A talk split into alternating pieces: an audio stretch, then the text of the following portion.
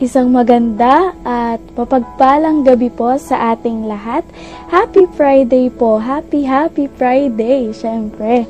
Ayan. So, kumusta po kayo? Kumusta po ang inyong gabi? Syempre, mabuti ang ating gabi dahil welcome na welcome po kayo sa ating gawain. God's Word for you.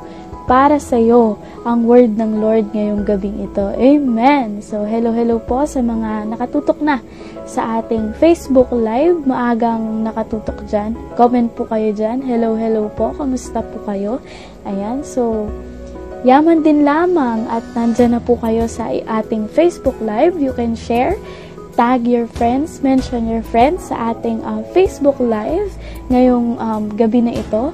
And you can also share this Facebook Live po sa inyong timeline.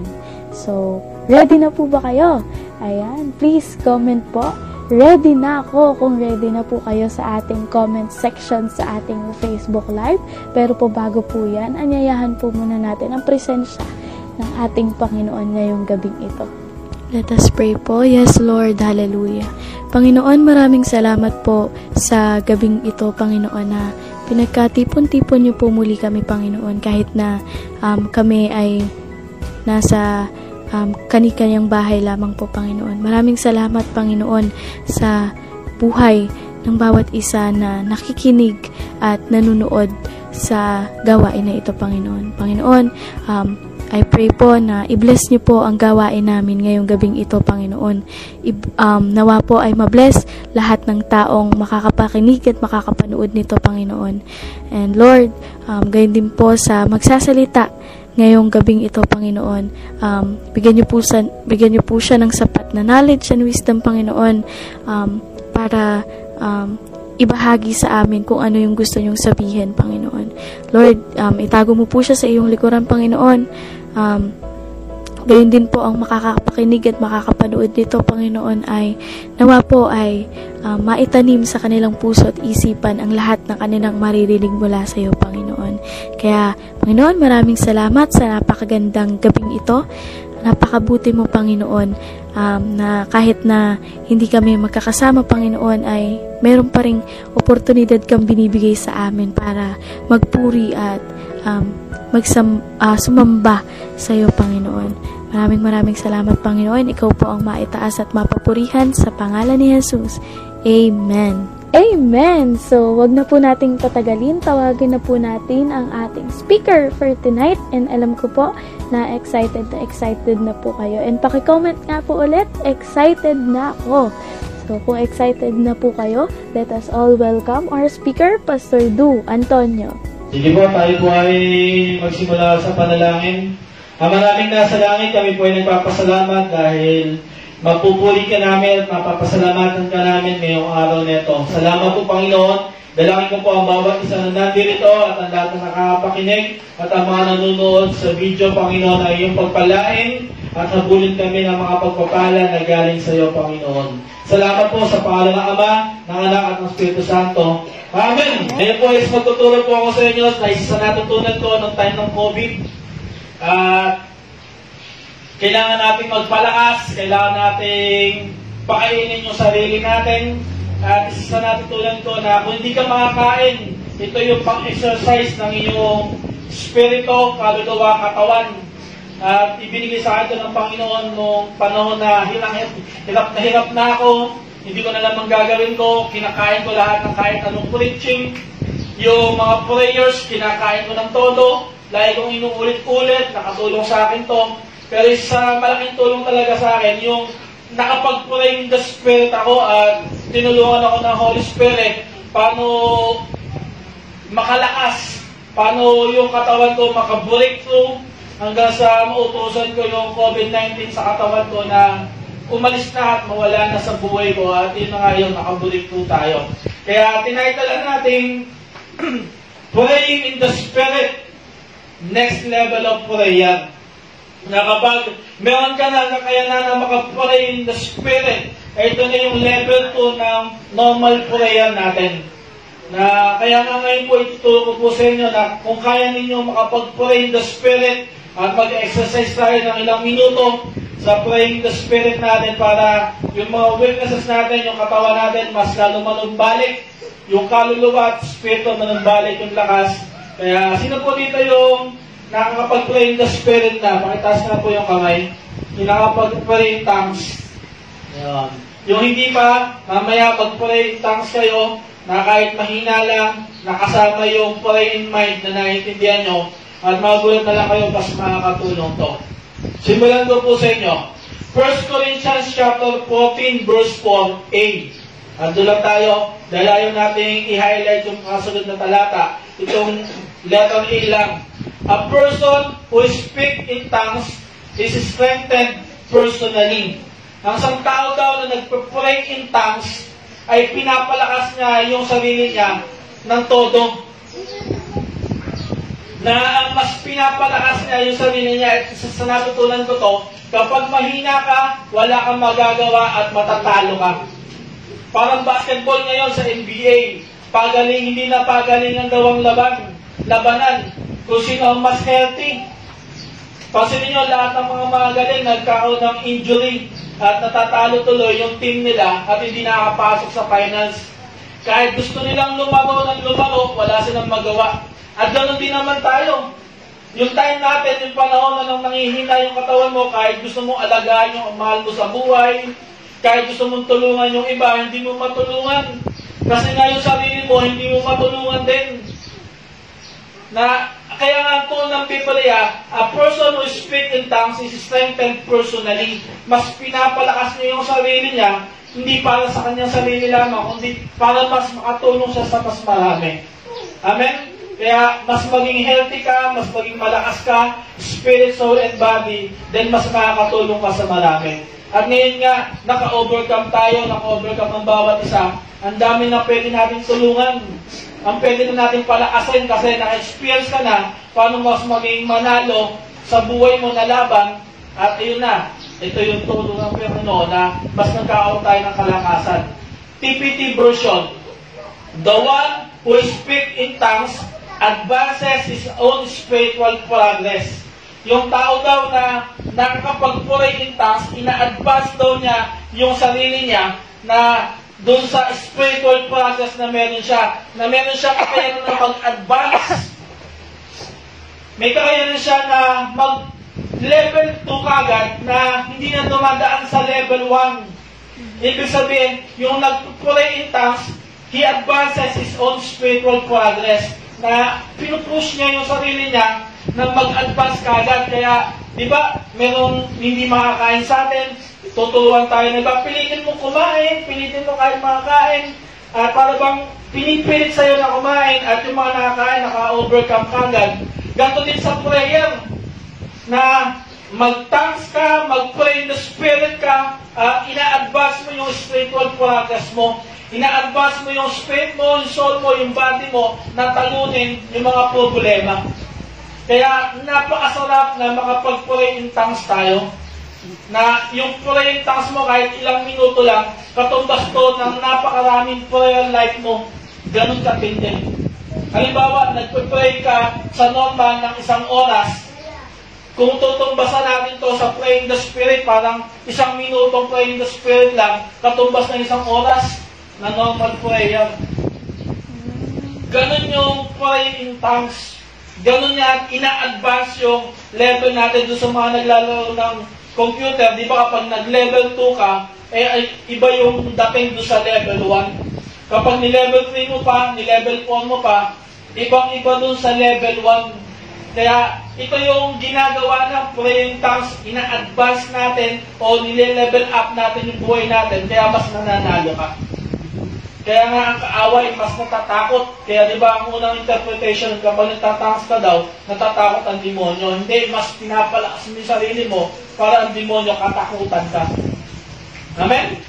Kaya ang demonyo walang magawa. New King James Version. He who speaks in a tongue edifies himself. Ang sabi ng Biblia, siya na nag-pray in tongues, ang ine-edify niya mismo yung sarili niya. Ang sabi ng iba, ang ini-edify lang to dito, spirit, hindi. Yung the word edify himself, ang ini-edify mo, spirit, soul, and body. ang ine-edify mo mismo yung buong ikaw, hindi lang yung spiritual life mo. Kaya kapag nagpe-pray in tongues ka pala, lumalakas na yung spirit mo, yung soul mo na mayroong tatlong composition, mind, will, and emotion. Lahat ng mga weaknesses, lahat ng mga negative na naiisip ay nabubura dahil nagpe-pray in tongues ka. Iyon yung tulong ng pray in tongues na natatalo mo yung mga negative mindset, yung mga negative na emotion, at yung design mo, yung pagdedesisyon mo, mas nagiging tama. Kasi nakakalaking tulong yung pray in tongues. At hindi lang yun, yung body mo na hindi nakakapag-exercise, paano ka na rin nag-exercise? Pinapataas daw ng pray in tongues yung immune system mo. Dahil ko pa nag 2,000 milligram ng vitamin C. Wow! Amen? Ganun yung pray in the spirit. Napatay yung body mo, yung mga weaknesses mo sa body. Kaya nga di ba yung vitamin C daw nakakaputi, nakakinis. Kasi inaalis yung mga toxic. Kaya di ba nung after nyo sa COVID, mas gumanda pa kayo, totoo kaya tayo, mas pumuri pa kayo. Pero kasi nawala na yung mga toxic, mga nakawan, nawala na yung hindi magaganda sa katawan. Dahil dun sa vitamin C, at ganun din sa pray in the spirit. Ang nawawala doon ay hindi lang sa body, sa spirit, sa soul, at sa body. Nawawala yung mga hindi maganda at na-edify tayo at lumalakas tayo. Amen? Kung gayon, sino gusto nito makapag-pray in the spirit? Amen. Amen? Para sa sayo yan, hindi para sa amin. Para sa sarili mo yan, kapag nakapag-pray in tongues ka, mas pinapalakas mo ang sarili mo. Tatlong bagay. Number one, i-encourage ko pa kayo. Sa lahat ng mga nanonood, gusto ko kayo ma-encourage sa mga pag-pray in the Spirit. Praying in the Spirit is for New Testament believers. Ang praying in the Spirit ay hindi ipinagkaloob ng Panginoon sa Old Testament believers. Ito ay covenant ng Panginoon o new covenant ng Panginoon sa mga New Testament believers. Doon sa mga after na mawa si Yeso Cristo ay mapako sa cross at umakit na sa kalangitan, bababa ang banal na Espiritu at doon na makapag-pray in the Spirit. Kaya napakabuti sa panahon ng New Testament believers hanggang ngayon ay meron tayong pray in the Spirit na wala ang Old Testament.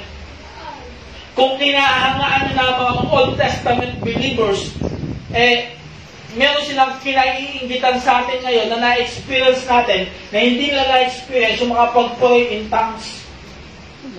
Kaya tayo ngayon dapat dinidesign natin yung makapag-pray in the Spirit. Kaya payo ni Pablo, sa mga hindi nakapag-pray in the Spirit, desire it para makapag-pray in tongues ka dahil mas ina-advance mo ang sarili mo sa maraming bagay. Na minomodify mo yung sarili mo, mas pinapalakas mo. Kaya pray in the Spirit for the New Testament believers. Acts chapter 2, verse 3 to verse 4. They all at once, a pillar of fire appeared before their eyes. Lahat sila, yung 120 believers, nakita nila yung pillar of fire. At yung mga tagalabas, nakita nila na bumagsak. Sabi doon, it's separated into tongues of fire that engulfed each one of them. Na talagang pinuspos yung bawat isa na nandoon sa upper room nung tongues of fire. At sabi ng Biblia, they all are filled and equipped with the Holy Spirit and were inspired to speak in tongues. Nung binabahan sila ng Banal na Espiritu at in-inspired daw sila ng Holy Spirit to speak in tongues. Kaya ang praying in tongues ay hindi po ginagawa ng tao. Ang praying tongues sa gift ng Holy Spirit sa bawat isa. Kaya ang Diyos gusto tayong regaluhan. Kaya sa mga gustong makatanggap nito, ay dapat willing ka na makareceive nito. Kung pwede nga, lundagin mo. Katulad ng palaro kagabi. Lundagin mo yung gusto mo. Napansin ko si Myrtle eh. Nung nalundag niya yung gusto niya, ayaw lang lumundag. Nakuha na niya yung gusto niya lundagin. At ganito din naman yun, yung Holy Spirit o yung praying tongues, lundagin mo, makuha mo, Lord, makuha ko rin to. Ako nagtanong ako, maalala ko to, March 4, 1998. Nagtanong ako kay Pastor Tony dito sa bahay niya, sabi ko, Ninong, sa totoo lang, natatakot ako makapag-praying tongues. Pero naiingit ako doon sa mga nagpe-praying tongues. Sabi niya sa akin, gusto mo ba itong maranasan? Wednesday ngayon. Na-attend tayo ng Wednesday service. Tapos, hingin mo sa Panginoon. Kinakabahan na ako nung umaga na yon hanggang sa gabi na alam ko makaka-receive ako. At nung naka-receive na ako, sabi ko, nung na-receive ko yung pagbaba ng Banal Espiritu at nakapagtangas ako, ay hindi ko na makalimutan yung experience na yon hanggang sa nakamutod pa nga ako nun yung India, Kawasaki. Gusto kong utusan yung buko ng kalumpit, umalis. Kasi naalala ko yung Bible, kung kaya mong utusan ng bundok na umalis, utusan mo, uutusan ko talaga. Dahil ko, umalis ka ng buko, lumipat ka sa kalsada. Pero nung uutusan ko na, kinabahan ulit ako. Kasi alam ko, di pa ako member ng kalumpit. Baka pagalitan ako at tanongin, sino nag-utos dito sa buko nito na magpalipat? Ate, yun yun, kinabahan na ako dahil sa hindi ko nautusan. Pero ganun yung experience ko na ganun kapangyarihan na kaya kong mag-utos kahit yung dito lang na puno, aalis. At ganito yung experience na kapag inspired ka ng Holy Spirit. Kaya nga ay, you are empowered by the Spirit to speak in the language they had never learned. Inspired daw sila ng Holy Spirit na mag-tongues o na mag-pray in another language na hindi nila natutunan. Ang sabi nila, yung unang tongues ko daw ay hindi, parang hindi yata, parang sa ibang bansa. Tapos may nagtatangs pa nga doon, in Czech. Kumbaga parang gano'n na yung hindi mo napag-aralang lengguahe ay makakapag-pray in tongues ka at lengguahe pala ito ng iba. At mas pinapalakas mo yung sarili mo. Pangalawa, sa praying the Spirit is for New Testament believers. Acts chapter 10 verse 43 to verse 46. Si Peter na nagsasalita nito na dumating kasi yung time na sa Acts chapter 10 ay si Peter isinet ng Panginoon sa mga Gentiles doon sa centurion. At yung centurion, habang kinakausap ni Peter, bumaba yung Holy Spirit. At nag-pray in tongues yung mga Gentiles. Basahin ko sa inyo, verse 43 to verse 46. While Peter was speaking, the Holy Spirit cascaded them over all those listening to his message. Na si Peter nagsasalita pa ng ganyan, may Holy Spirit na napinuspos yung iba at nag-pray in tongues na. Kaya, hindi talaga work ng tao ang Holy Spirit. Imagine, nagtuturo si Peter, hindi pa naglalehens, nag-pray in tongues na yung iba. Na habang nakikinig sa Jewish brothers who had accompanied Peter were astounded that the gift of the Holy Spirit was poured out on the people who were not Jews. For they heard them speaking in supernaturally given languages.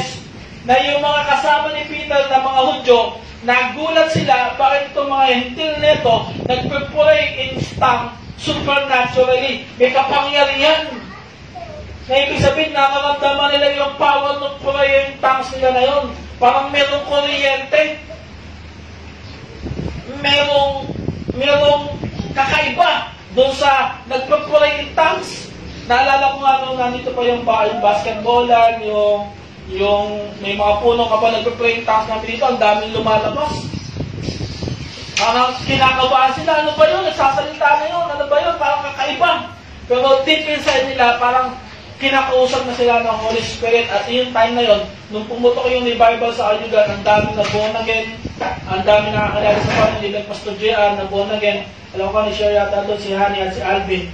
At nabuhay na si Pastor at Pastor Dew ngayon, Pastor na nasa Andaba na. Dahil doon sa kapuspusan ng Banal na Espiritu. At ang sabi ng mga believers ng mga Hudyo, and passionately praising God. Ito yung good news. Yung praying tongues nila, hindi katulad ng mga Latin prayer na nag-curse. Ito, praying tongues ay nag-praise the Lord. Maramdaman mo, pero kinakabahan ka, pero sa puso mo masaya ka kasi alam mo na papapurihan ng Panginoon. Di ba yung mga naglalatin, yung mga bulong-bulong, kakabahan ka? Kasi nag-curse sila. Pero kapag nagpa-pray in tongues, ito yung copycat ng demonyo. Ang demonyo, walang originality lahat yan. Kinopia lang yan sa Diyos. At pati yung praying tongues, kinopia lang sa Diyos. At pati mga tao na naglalapit pera yung bulong-bulong, eh copycat lang yun ng pray in the spirit ng nasa New Testament believers itong panahon natin. Kaya itong panahon natin, mas i-exercise mo yung pray in tongues kahit nasaan ka, maglabas siya ka, rabogong nalabas siya ka. Eh, iba na yun. Yung isang segundo lang eh, naiintindihan mo, meron ka na nakuha ang energy.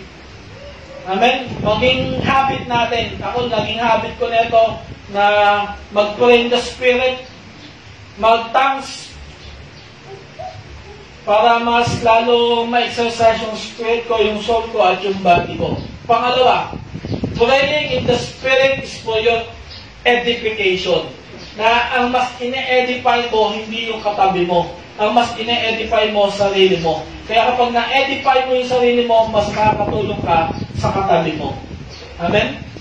Kapag pinalakas mo yung sarili mo, mas makakatulong ka. Na sinasabi ko kay Apple nung time na nasa COVID kami, kunin natin kaya mga bata. Kaya hindi pa pwede, naka-quarantine pa tayo. Kailangan masecure muna natin o lumabas muna yung resulta na negative na tayo. Minsan nga, sinabi ko rin sa kanya, gusto mo ako na lang muna alis dito, kunin na yung mga bata. Baka lang lumakas tayo, kahit maingay at magulo. Pero nakakalakas kasi yung meron kang binubuo sa nakalakasan. Yung meron kang mini-ministerihan. Yung meron kang pinutulungan. Pero ang COVID, pinaralyze ka na wala kang magawa at di ka makatulong. Pero ang dami nang naituro sa bawat sa atin na kailangan mo mahalin ang pamilya mo, kailangan tulungan. Kaya nakabawi tayo, kung nakabawi ang bawat sa ginawa na natin. Kaya praise the Lord. Sa mga taong buti na lang tayo nagkasabay-sabay. Kung sabay-sabay tayo, ano kaya nangyari, no? Na-imagine nyo ba yun? Unti-unti, yung bawat experience at yung para magkatulungan. Kung sabay-sabay tayo, lahat tayo siguro eh, walang magdadala ng pagkain. Magpapainom ng gamot. Para bang mamatay na kayong lahat, sabay-sabay, parang ganun, kung sabi ng demonyo. Pero unti-unti, at yung ibang malakas, kasi malakas na, sila naman na nagbalik doon. Nung nagpa-test na kami, sabi ko, kami sabi na, tayo nung nagbalik sa kanila, kailan nag-positive ako, wala rin ako magawa. Di ako makalabas na nila na talaga nahirapan. At nung gumaling ako, at nung magagawa ko nilang tulong, eh, dalhin sila sa, kasi doon sa testing ng COVID. Pero yung time na ano, na wala kami nagawa, parang sa pray lang kami ng pray na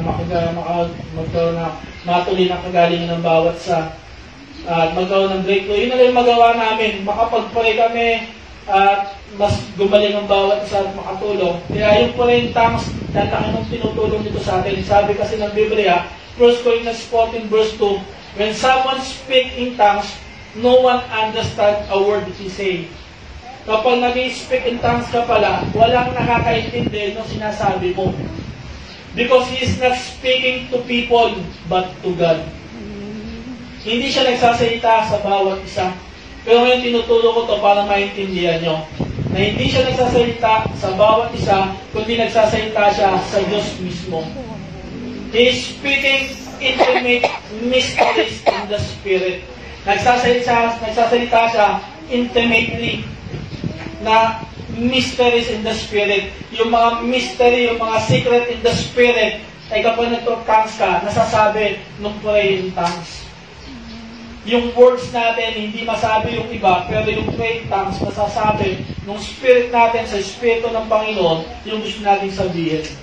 Kaya di ba meron tayong prayer, Lord, kung hindi ko masabi, ikaw na lang ang nakakaintindi, sabuhin mo to. Pero hindi pa natin nasabi. Pero yung pray in tongues, sinasabi ng tongues, yung hindi mo masabi. At mas pinapalakas nito yung buhay mo. Amen? Ito pa, Bible verse. 1 Corinthians chapter 14, verse 4. Then one who speaks in tongues advances his own spiritual progress, while the one who prophesies builds up the church. Yung nag-speak in tongues, pina-advance niya yung his own spiritual progress. Yung kanyang sariling spiritual progress, mas pinapalakas niya. Kaya kung ano yung spirit mo, Dadali sa kaluluwa mo, dadali sa katawan mo. Kapag mahina ang espiritu mo, siguro bibigay tayong lahat. Baka bumigay nga tayo lahat kung walang nagpapalakas sa atin. Kung wala tayong kagang spirit, bibigay tayo.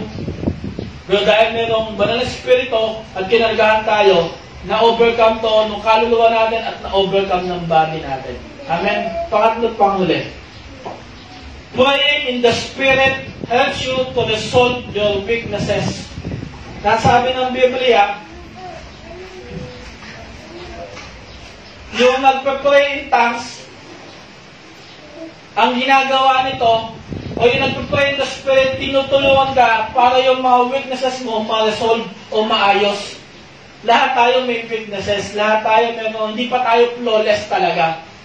By in the Spirit, flawless na tayo. Sa tingin ng Panginoon, hindi ka nagkasala, hindi ka nakagawa ng kamalian, pero in natural, hindi pa tayo flawless. Pati katawan natin, hindi pa yung talaga glorified body. Meron pa tayong mga weaknesses, meron pa tayong na-experience na mga karamdaman, meron pa tayo na-experience na hindi maganda minsan sa ating kaisipan, sa puso, at sa body. Pero kapag nagpipray in the Spirit ka, tinutulungan ka nito para ma-resolve. Binibigyan ka ng vitamina, ng strength para yung mga weaknesses mo, ma-overcome mo at hanggang sa dumating yung time, maging flawless na tayo. Kaya nga, yung time na nagtatangs ka, hindi ka makakain kapag nagtatangs ka, eh pinapalakas nito yung body mo hanggang sa maibalik yung panlasa. Hanggang sa makakain ka na dahil ang weakness mo noong time na yun, hindi ka makakain. Pero kapag nagtatangs ka, mas matutulin at makakain ka na. Amen? Kaya ang ganda ng pray in the Spirit. Tinutulungan kang ma-resolve yung mga weaknesses natin. Kaya yung mga weaknesses na ito, ang mawawala dito sa tulong ng Banal na Espiritu. Ito, simulan ko sa inyo. Romans chapter 8, verse 26. And in a similar way, the Holy Spirit takes hold of us in our human frailty to empower us in our weaknesses. Ang ginagawa daw ng Holy Spirit ay tayo na tao ay tinutulungan ng Banal na Espiritu para alisin yung weaknesses natin. For example, halimbawa, itong nasa harapan ko nito, mga weaknesses ko, barriers ko, para hindi ako makapunta sa inyo. Minsan tayo mga tao, ang gagawin natin, bubuhatin natin mag-isa. Pag binuhat mo mag-isa to, mayroong tendency na itong laptop o kaya yung tubig, tumapon. O kaya kapag binuhat mo ito mag-isa, ang tinabi ko, para makapunta ako sa inyo, pwedeng yung iba mabasag. Ang ibang tao naman, ang ginagawa nila para ma-resolve yung weaknesses nila, ibibigay nila sa Diyos. Panginoon, tanggalin mo yung mga barriers, tanggalin mo yung mga weaknesses, pero hindi gagawin ng Panginoon. Kasi hindi ang Panginoon ang tatanggal nito. Hindi ang Panginoon ang tatanggal nito. Ang gagawin sa inyo, Holy Spirit, tulong tayong tumanggal. Buhatin natin parehas na ma-resolve yung mga weaknesses mo. Kaya kapag binuhat mo ito at binuhat ni Holy Spirit, ay mawawala na ito. At ganun yung buhay natin. Tutulungan ka ni Holy Spirit na ma-resolve. Kaya kapag nag-pray in tongues ka at gusto mo makakain, at kapag kumain ka, na-enjoy mo na, unti-unti, at i-resolve mo hanggang sa matuloy na gumaling ka na. At yun yung sikreto. Amen? At sabi ng Biblia, tutulungan tayo ni Holy Spirit. Sabi doon, and in similar way, the Holy Spirit takes hold of us in our human frailty to empower us in our weaknesses. For example, at times we don't even know how to pray. Hindi daw natin alam kung paano mag-pray or know the best thing to ask for Him. Yung best thing na i-ask natin, hindi natin alam kung yung pinaka-the best. Halimbawa, nagpa-pray ka ng 10,000 pero pinaka-best pala, 100,000. Hindi mo mahingi yung 100,000 kasi ang nakatingin ka sa kakayanan lang, 10,000. But the Holy Spirit rises up within us. Sabi doon, but the Holy Spirit rises up within us to super-intercede in our behalf. Yung Holy Spirit sa buhay natin ay parang may inuudyok na mag-i-intercede sa ating buhay, pleading to God with emotional sigh to deep all words na mismo yung Holy Spirit na nasa atin at yung Spirit natin, sila yung nagpo-pray na Humihingi sa Diyos Ama, Panginoon, ito talaga yung kailangan niya. Ito talaga yung kailangan ma-resolve niya. Ito kailangan ibigay mo sa Kanya. So, palayan mo siya ng ganito. Amen? Amen? Amen. Hindi na ba kayo makapag-pray in tongues? Amen. Kahit may silang? Yes, last verse. At mag-pray in tongues tayo. Ito, ang ganda ng verse na ito. Praying the Spirit helps you to resolve your weaknesses. 1 Corinthians chapter 14, verse 15. Dito mas tinuro yung the best way paano mo makuha yung praying the Spirit. Sabi doon, well then, what shall I do? Sabi ni Pablo sa mga Corinthians. Kung ganyan, ano yung gagawin namin? Na kapag nagpa-praying the Spirit pala kami, ang naiintindihan lang nito, wala kang nakakaintindi, even sarili mo, hindi mo naiintindihan. Kaya ang payo ni Pablo ganito, dahil nag-advance na siya at mas na marami siyang na-experience about praying tongues, mas naitutunan niya kung paano niya makuha yung gift of tongues na naiintindihan niya. Ang sabi ni Pablo, ito yung payo. I will pray in the Spirit and also I will pray in words I understand. Na, for example, halimbawa, weakness natin, halimbawa, sakit. Ang gagawin mo, halimbawa, sakit sa panlasa. Panlasa muna. Ang gagawin mo, magpe-pray in tongues ka sa bibig, tongues. Pero sa isip mo daw, ang pinagpe-pray mo, yung panlasa. Na iba yung sinasabi ng bibig sa iniisip mo. Pero actually, hindi magkaiba yun. Yung bibig mo na pray in the Spirit, yun yung nagsasalita sa Holy Spirit at sa Diyos, at iniisip mo lang, ito yung pinagpupray ko nito, at hanggang sa ma-resolve mo ng ma-resolve, at dumating yung time, yung panlasa bumalik. At ito yung sikreto, na mas maintindihan mo yung pray in tongues mo, at makatulong ka sa iba. Pwede rin ganun sa iba. Na halimbawa, nagpupray in tongues ka, pero ang pinagpupray mo sa isip mo, yung kapatid mo sa pananampalataya. Na hindi mo masabi ko ano yung prayer pa sa kanya. Halimbawa, yung may nagpapapray sa iyo, hindi nyo alam kung bubuhayin ka o ibibigay ko na sa Panginoon. Pero ang prayer mo, pray in tongues. Pero sa isip mo siya, pinagpapray ko. At sa isip mo na yun, magsasalita ang Panginoon. At ito yung sinabi ni Holy Spirit, mabubuhay yan. Light ang ibinibigay niya. Sabi mo, wow, praise God, light. Eh, yun yung sasabi ni Pablo, na I will pray in the Spirit and I will also pray in words I understand. Paano yun? Nagpa-pray in the Spirit ako, pero nagpa-pray din ako ng words na naiintindihan ko. Ang sikreto doon, yung bibig mo, tongues, to pray in the Spirit, pero yung isip mo, in words na naiintindihan mo. Mas ma-exercise mo, yung pray in the Spirit, mas maintindihan mo. Kaya, parang ganito din yan. I will sing in the Spirit, and I will also singing in words I understand. Na, nagsasalita ako sa ibang lengguwahe, pero iba yung nasa isip ko. Yung babae, magaling dyan. Sa normal. Iba yung sinasabi. Sa iba yung meaning ng sinabi. Diba? Sige. Payagan kita.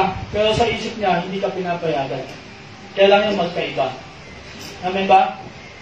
Sa bibig niya, pinayagan. Pero sa isip niya, di pinayagan. Pero itong praying tongues, pag sinabing, hindi ka pinapayagan, pero bibig mo, hindi rin pumapayag. Kaya, kapag pinobid mo yung mga bagay na hindi pwede dito sa lupa, ay sa isip mo, hindi mo rin pinapayagan, eh, gagawin ng langit. Kasi nagkasundo ang isip mo at ang spirit mo.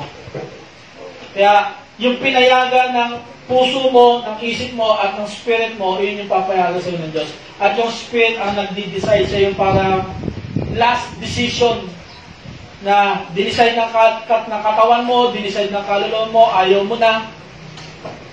Pero dinideside ng spirit mo, go, bubuhayin pa kita. Kaya may mag-udyok, di ba? May udyok si Holy Spirit. Hindi ko pa tapos sa'yo. May mangyayari. Kumbaga, narilesin mo yung salita ng Holy Spirit, pero para sa'yo dito yung parang ayaw nyo na. Pero mayroon sa salita sa inyo, gusto ko pa mabuhay ka, gusto ko pa manalo ka. Si Holy Spirit nagsasalita, naiintindihan niya na. Pero kapag yung katawan mo, ganun din ang prayer na, mas lalo kong i-empower ka nito. Na kapag yung spirit mo, na-exercise mo na, pray in tongues, sabi niya, kaya mo yan, kaya mo yan, overcome mo yan. Mananalo ka, hanggang sa manalo ka.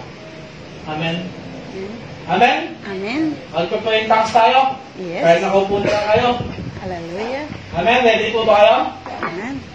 Kaya ganito, magpapray ka sa isip na naiintindihan mo. Pero sa bibig mo, tatry mong magpapayong thanks. Kung hindi ka pa nakapagpapayong thanks, ang gawin mo sa isip, Panginoon, gusto ko rin ma-experience. Gusto ko rin ma-experience at yung bibig mo, magsasalita. Na kahit ano lang, kahit parang salita nila kay nila Yudea, ni Kali, na may sinasabi yan eh, hindi lang natin maintindihan eh. Pero may gusto na sabihin. Yun pala yung words nila na kayang ibigay. So dati in time, yung words na kaya nila ibigay, maintindihan na natin. Ganun din yung praying tongues. Kahit sino ba kayo, hindi ka maintindihan ang katabi mo eh. Ano ba yung sinasabi kung kahit maiksi? Di ba meron niyang lengguwahe na maiksi pero napakahaba ng explanation? Meron ganyan din yung letter eh. Gano'n man nun lang, pero napakahaba pala ng sentence. Na ganun yung salita ng Panginoon. Kaya, pray muna ako habang nakapikit kayo.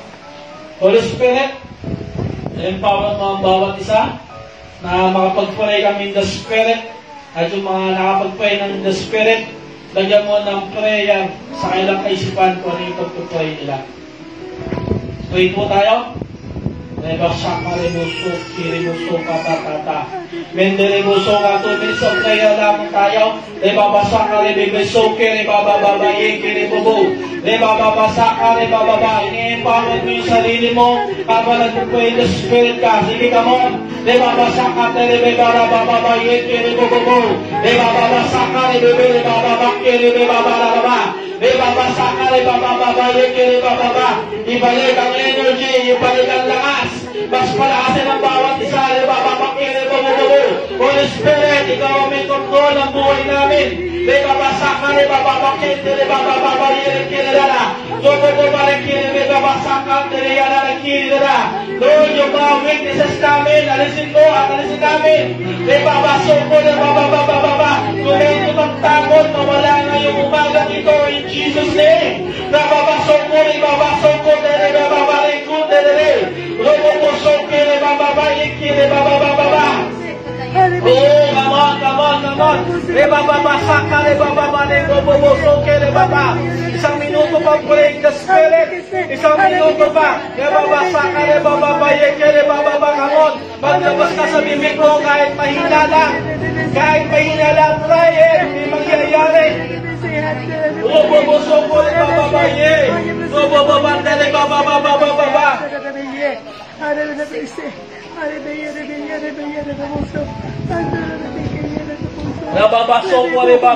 ka, nababababayag. Nababasakan ka rin, bebebaba. Taye, may mangyayari. Kahit mahina lang, mag-try ka, mag-pray in tongues. Mag-try ka, sabayan mo. Inagkara mo, sukiriyak ng talanay. Sumukusok, kiribabakan na lang kahit ang mga bata. Nasabi ng Biblia, para mag-pray in the Spirit. Bibigyan na ng Holy Spirit. Napagsak ng gifts. Oh, sukiriyak, sukiriyak kata. 30 seconds of prayer na lamang.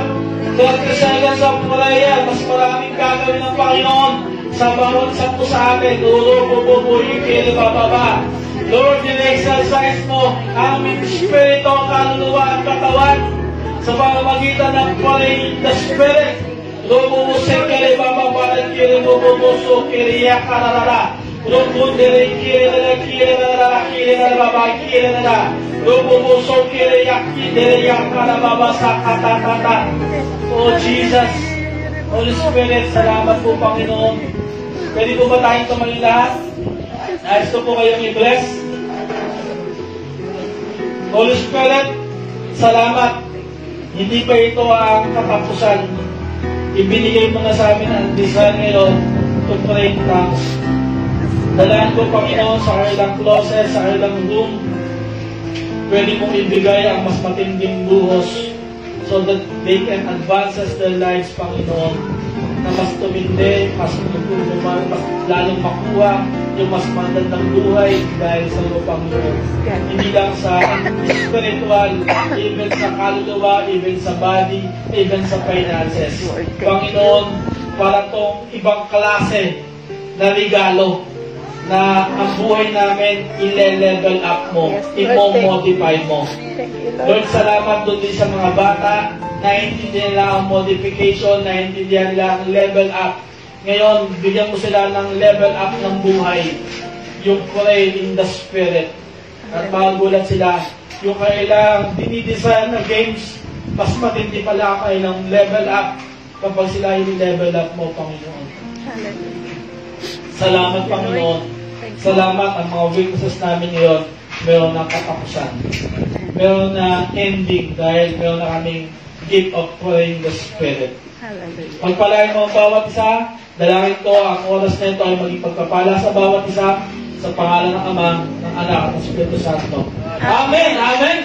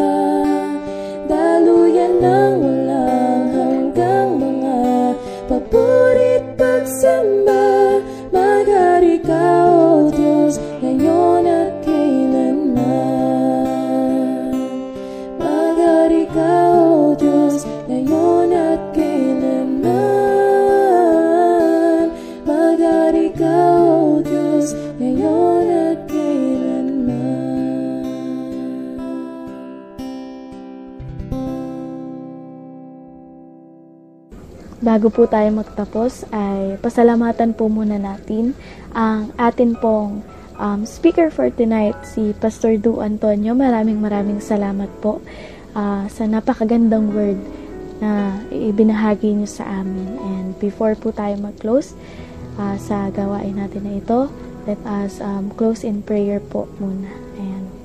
Thank you, Lord. Thank you, Father. Ayan. Minsan pa, Panginoon, ay nagpapasalamat kami sa kabutihan mo sa buhay namin, Panginoon. Maraming salamat sa wisdom and knowledge na binigay mo sa amin ngayong gabing ito, Panginoon. Maraming salamat sa salita mo. Maraming salamat sa buhay ng mga tao na ginagamit mo at ginamit mo, Panginoon, upang iparating sa amin ang salita mo, Panginoon. Panginoon, patuloy kang maghari sa buhay ng bawat isa, Panginoon. Patuloy kang maghari, patuloy mong i-bless ang buhay ni Pastor Dew Antonio, Panginoon. Patuloy mong i-bless ang buhay ng bawat isa na nakakinig at nakapanood ng live na ito, Panginoon. Patuloy mo silang gamitin, Panginoon, para sa iyong kaharian at para sa iyo, Panginoon. Maraming salamat, Panginoon, sa kabutihan mo, Panginoon. Ikaw ang maitaas at mapupurihan sa gabing ito. Sa pangalan ni Jesus, Amen. Amen. So, ayan po, maraming salamat sa lahat ng nakibahagi sa ating gawain ngayong gabing ito. Maraming salamat po. And ayan po, see you po sa ating mga gawain pa sa online. Ayan, maraming salamat po ulit. Good night po everyone, and God bless po sa ating lahat. Thank you for watching our online service. Always remember that you are greatly blessed, highly favored and deeply loved by God. We hope to see you again on the following online services. Sunday celebration. First service 7 a.m. to 9 a.m. Second service 10 a.m. to 12 p.m. at LFC Kalumpit live page. Kids Sunday School, Sundays, 1 p.m. Live stream at One Hope Kalumpit page. Youth service online, Sundays, 8 o'clock p.m. Tune in at Influences, iClick page. Every Gazing is a Blessing, Mondays to Fridays, 6 a.m. at LFC Kalumpit live page. School of Destiny, Leadership Mentoring. Tuesdays, 7 p.m. via Zoom or live stream at Encounter God Online Group. Every Home for Christ, Life Groups. Every Wednesday, by special arrangements through the leaders and workers. Via Zoom or live stream, 8 p.m. at LFC Kalumpit live page. House Church Online, Soaking and Special Prayer Night. Thursdays, 7 p.m. at LFC Kalumpit live page. LFC Kalumpit presents God's Word for You, featuring LFCI pastors and brethren. Fridays, 7 p.m. at LFC Kalumpit live page. LFC Kalumpit presents God Works in You, featuring LFCI brethren. Alternately every Friday with God's Word for You. Prayer for the Nation, Saturdays, 6 a.m. at LFC Kalumpit live page. Mabuhay! This is Pastor Dew Antonio of Love Fellowship Church International, Kalumpit, and this is our podcast, and we are glad that you are here with us. So please stay, subscribe, and share this message to everyone. God bless you and enjoy the message.